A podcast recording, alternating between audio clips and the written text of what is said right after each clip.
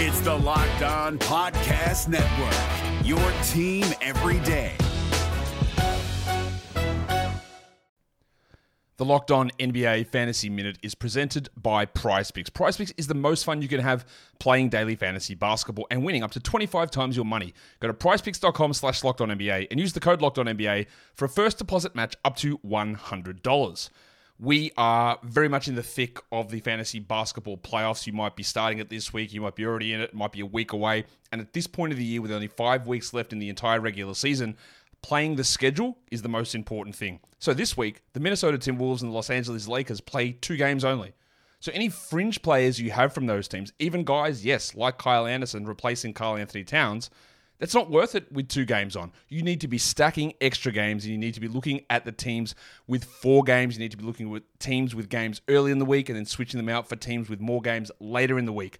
Get more games in, play the schedule, be cutthroat with injuries, and get players in to get yourself success for fantasy basketball.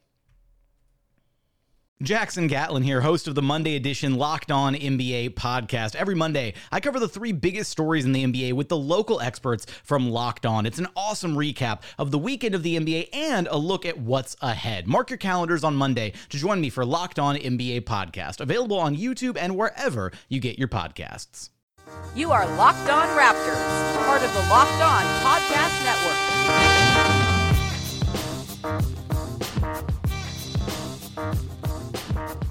Hey, how's it going? Welcome to episode number 423 of Locked On Raptors. Once again, for Saturday, November 24th, our second episode today. I am your host, Sean Woodley of RaptorsHQ.com. You can find me on Twitter, as always, at WoodleySean. Find the show at Locked On Raptors, where you can find links to every single episode.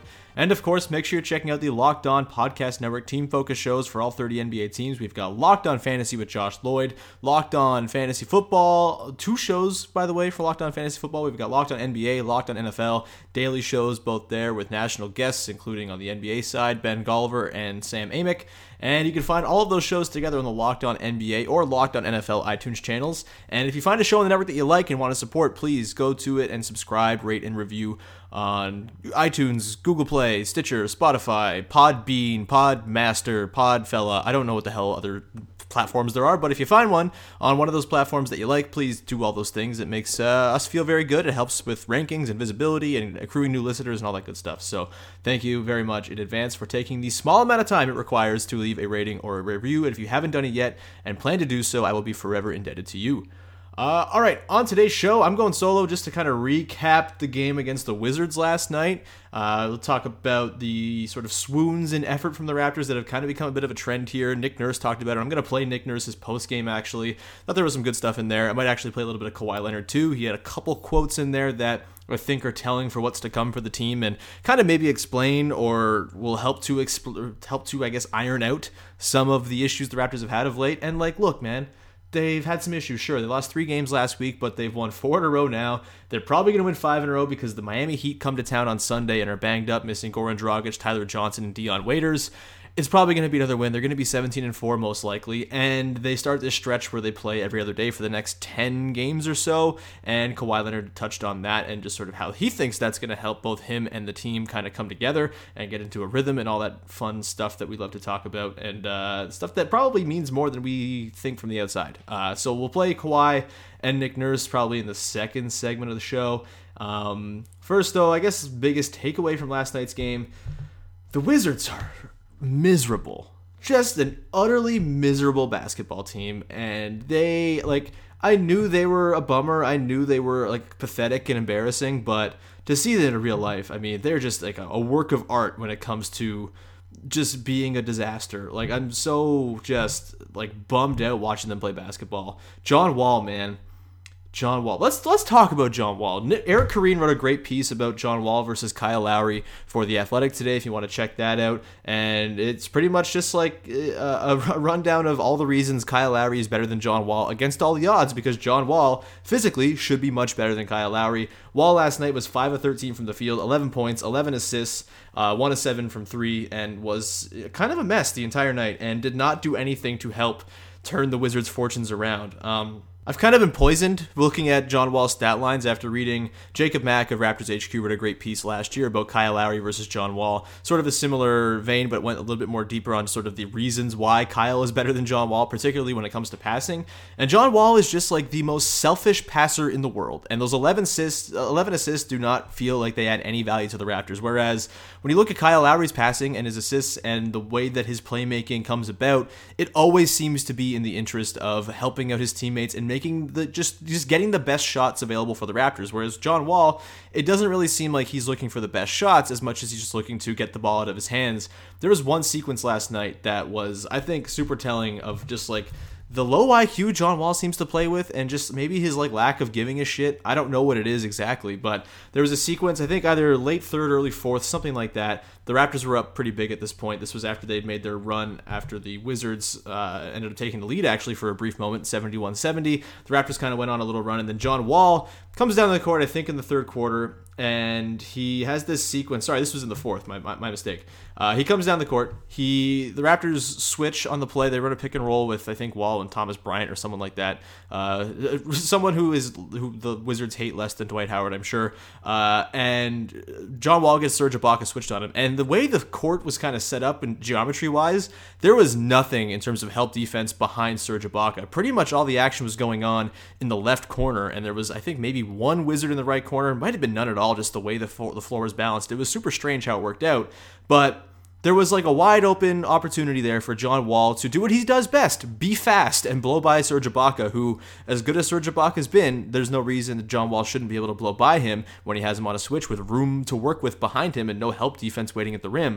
And instead of doing that, he like dribbled around for a sec, faked like he was sizing up Ibaka, and then chucked a pass to the corner for Jeff Green, who fired up a contested three. It came way short, and the Raptors went the other way.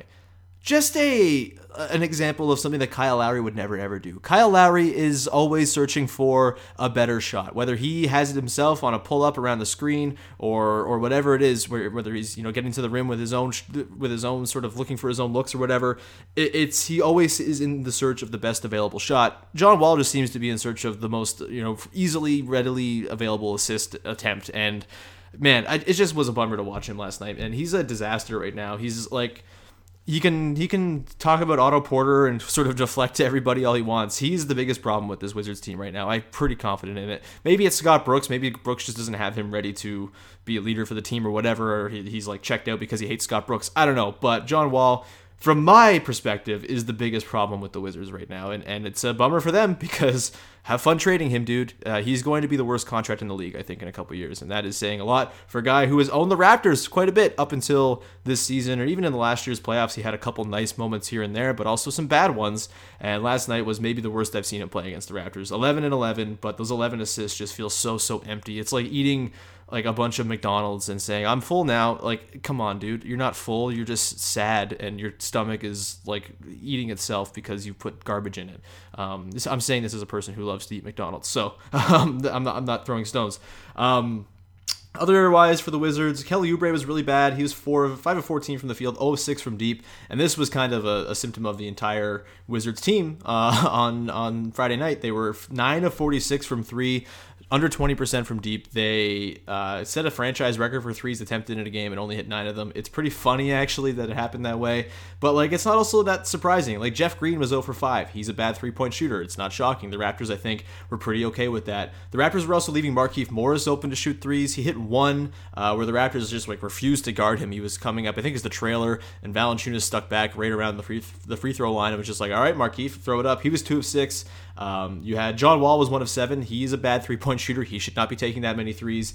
And then you had Otto Porter, who is generally a very good three-point shooter, who is like maybe the one guy outside of him and Bradley Beal that you really want taking them all the time. He was 1 of 6 as well, so just a gross performance from him. And then Kelly Oubre, it's not surprising that he went 0 of 6 from deep last night because he's a bad three-point shooter. He's shooting 27% on the year, yet they still seem to be feeding him looks. Maybe they're waiting for regression, but he's never been like an incredible three-point shooter. He's a career 32% three-point shooter, so I don't know what they're really doing with him. him. This is a team that's constructed terribly. Thomas Bryant took 4 threes. Like, what is Thomas Bryant actually might be the most encouraging part of this team right now.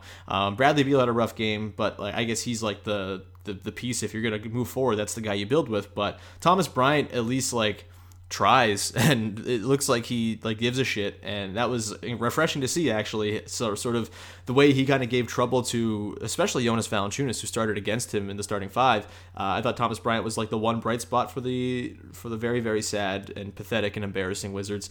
That's all I got on the Wizards, really. I just wanted to start off the top by saying how gross they are and how not surprising their 6-12 record is. They're an embarrassment, and they're just not even fun to make fun of anymore. It's almost like I've lost the will to make fun of them. I was on the HQ account last night, and I was going away and making all of the Wizards jokes, but by the end, it's just this is mean. It's just making fun of someone who can't defend themselves. That seems really rude and mean and awful, but hey, they have it coming, man. They are an absolute disgraceful team to watch right now. I'm going to continue on talking about the actual Raptors stuff in a second, but first I want to tell you about the Locked On NBA and Locked On NFL Net Twitter and Instagram feeds. These are really great. If you want to follow all of the hosts on the Locked On NFL and Locked On NBA networks, you can just follow this account. You don't have to go around, follow every single host. You can just follow this one. You're going to get all of their basketball or NFL-related tweets put into one feed and retweeted throughout the day. Fresh podcasts during breaking news events or during games. It's really great as well because you get a lot of stuff retweeted right in there. So, Locked On NBA Net and Locked On NFL Net on Twitter, and then on Instagram, same handles. There, we're posting little snippets of each podcast with little video and stuff like that if you want to go there, and then you can go and click on the link and listen to the full podcast as well. So pretty nice little resource there on Instagram too to kind of liven up your feed. So Locked On NBA Net and Locked On NFL Net on Twitter and Instagram. The NBA playoffs are right around the corner, and Locked On NBA is here daily to keep you caught up with all the late season drama.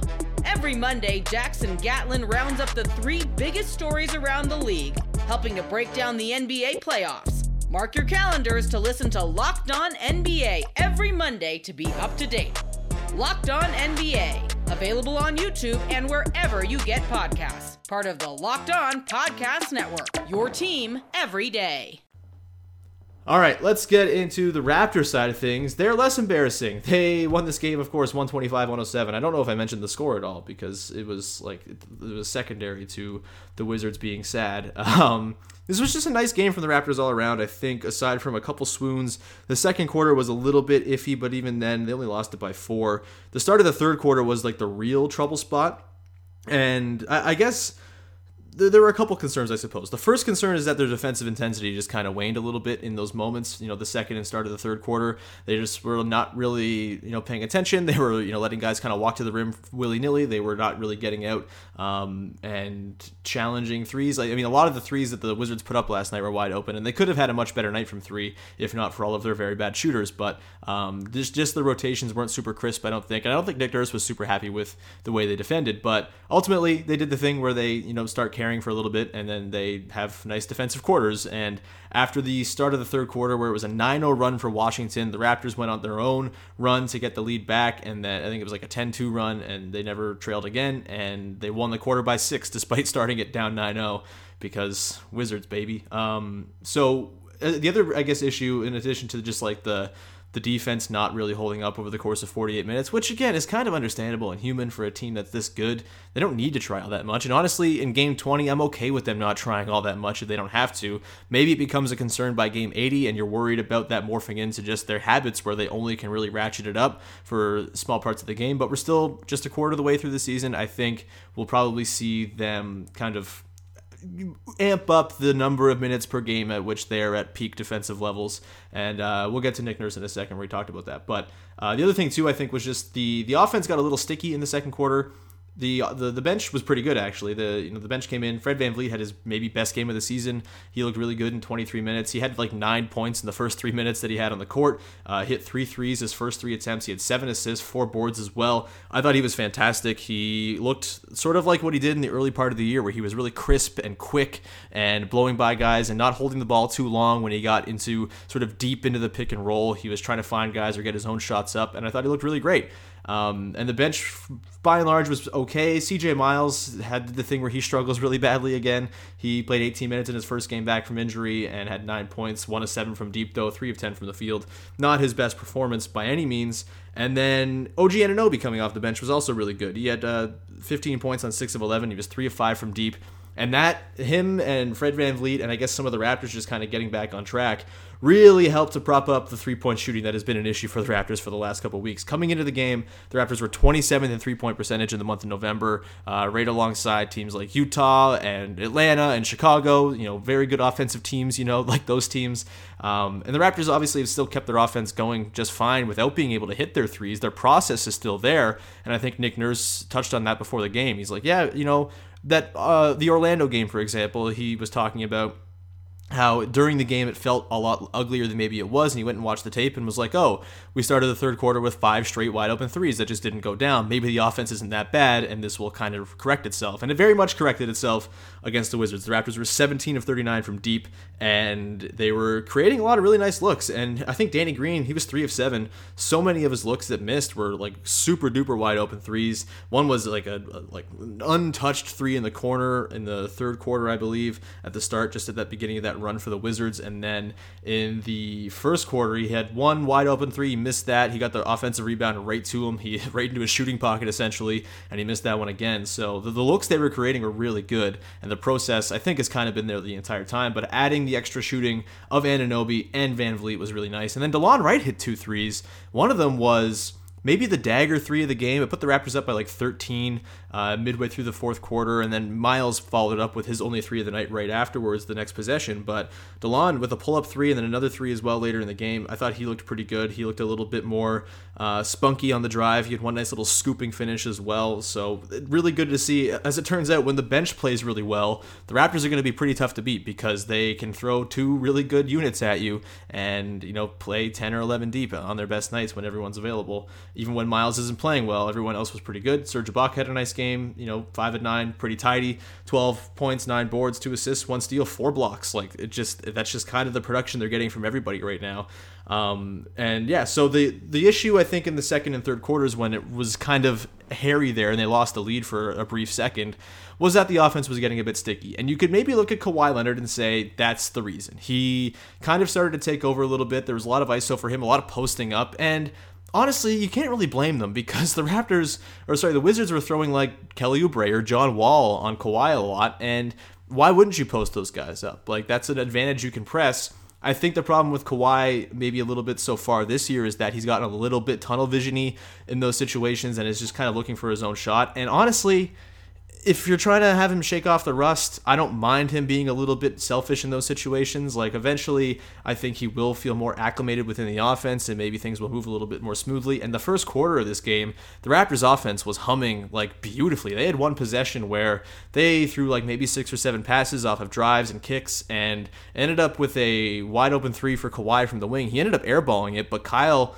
had this beautiful hustle play where he dove out the baseline, got it back in, another 4 or 5 passes on a couple drives, and a 3 goes to Ibaka and he knocks it down. That's the kind of offense that this team is capable of, and with the way that Nick Nurse has talked about the Raptors being this free-flowing team that's going to sort of just kind of freestyle on the fly and play playground basketball, that was the kind of possession that you want to see from them. And the first quarter was full of that. They had 7 threes in the first quarter on 13 attempts. They were up 38-26 at the end of the first, and it was looking like they were going to cruise. And then the second quarter came around, and again, it got a little bit sticky. Kawhi still, though, despite it being a little bit stagnant for little parts of the game there, he was still 12 of 22, had 27 points, 10 boards, 2 assists, 2 steals. I think his passing will come. He still looks a little bit sort of like he's trying to figure out where guys are typically going to be, and that makes sense. He hasn't played a ton of games so far. He's missed a lot of time. He's missed 6 games of their 20s. So, he's had games. He's not really kind of gotten into a rhythm where he can be part of the flow of the offense the way Kyle has been so far, where he's played every game, and it doesn't seem to matter. Whenever Kyle has the ball in his hands, the offense seems to be under control and just sort of executing the way that you want it to. And I think that's kind of what changed in the middle of the third quarter. After the run at the start of the third, Kyle kind of took back over and was like, all right, I'm going to figure this out. And then I think there was a nice little handoff sequence with him and Valanciunas where Kyle got a 3 out of it, and then there was another play where Kawhi And Siakam had a little nice dribble handoff sequence, and then Kawhi kind of drove into the free throw lane. Didn't really get anything.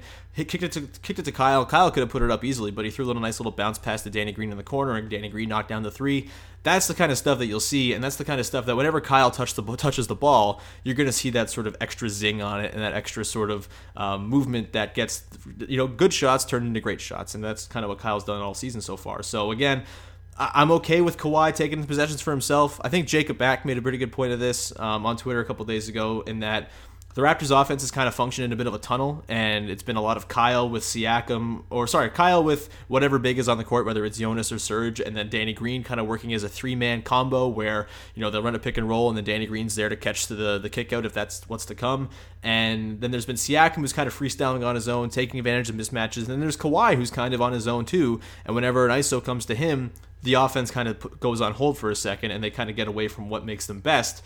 And you can get upset with that if you want. It's not the free-flowing style of offense most people want to see, but as I said all season, this is the kind of trade-off you accept when you have a Kawhi Leonard on your team, man. He's really freaking good, and I think it behooves the Raptors to give him the touches now to see if he can kind of get into a rhythm and get his rust completely shaken off.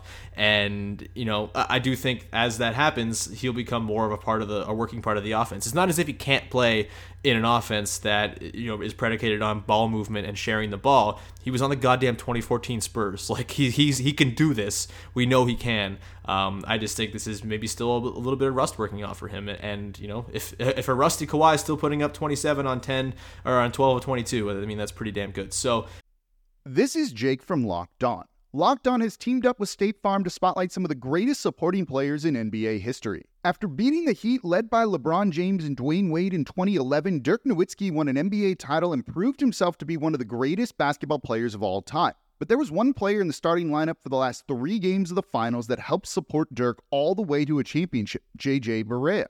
Led by J.J. and Jason Terry, the Mavs' second unit proved to be the strength throughout the playoffs, where they led the NBA in bench scoring. But for games 4, 5, and 6 in the NBA Finals, Mavs coach Rick Carlisle inserted Barea into the starting five to help the Mavs space the floor and put more playmaking around Dirk. J.J. Barea had a knack for running the pick and roll with Dirk that helped the Mavs score more efficiently on their run to a title. Dirk Nowitzki couldn't score the way he did if he didn't have much-needed support from someone like J.J. Barea. Sometimes you and I need that kind of support too. Think of State Farm like a pivotal team player. When you need help protecting the things that matter most, remember the jingle and just say, like a good neighbor, State Farm is there. Actually, let's just get to Nick Nurse now. Nick Nurse talked about this and sort of Kawhi working off the rust still and some big nights kind of being in his future. And I'll get to Kawhi as well afterwards, where he's talking about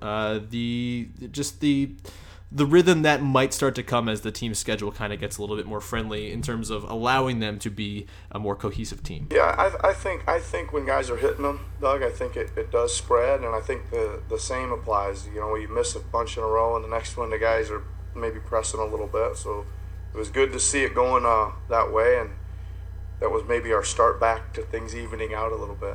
You didn't let them back in again. You had a big lead, let them get back, pulled away, let them get back.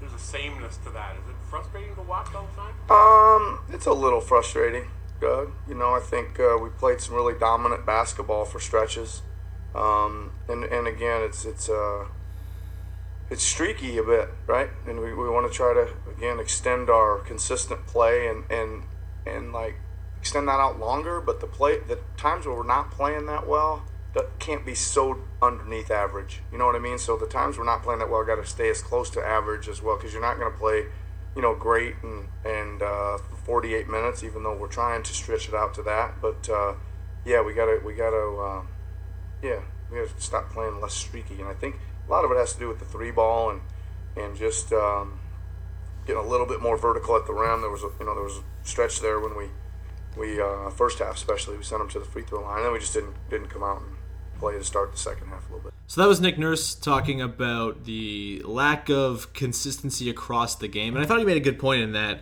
you know, they're never going to play those stretches of minutes where they're completely smothering an opposing team and absolutely destroying them for 5 or 6 minutes and not allowing anything and turning that defense into offense. But the parts of the game where they're playing terribly, like, they have to stop playing so terribly, and it has to kind of become a bit more of a baseline of sort of good, at least, where you can kind of get by in those minutes. And here's Kawhi talking about sort of what the upcoming schedule might mean for kind of getting that consistency kind of locked down. It helps a lot.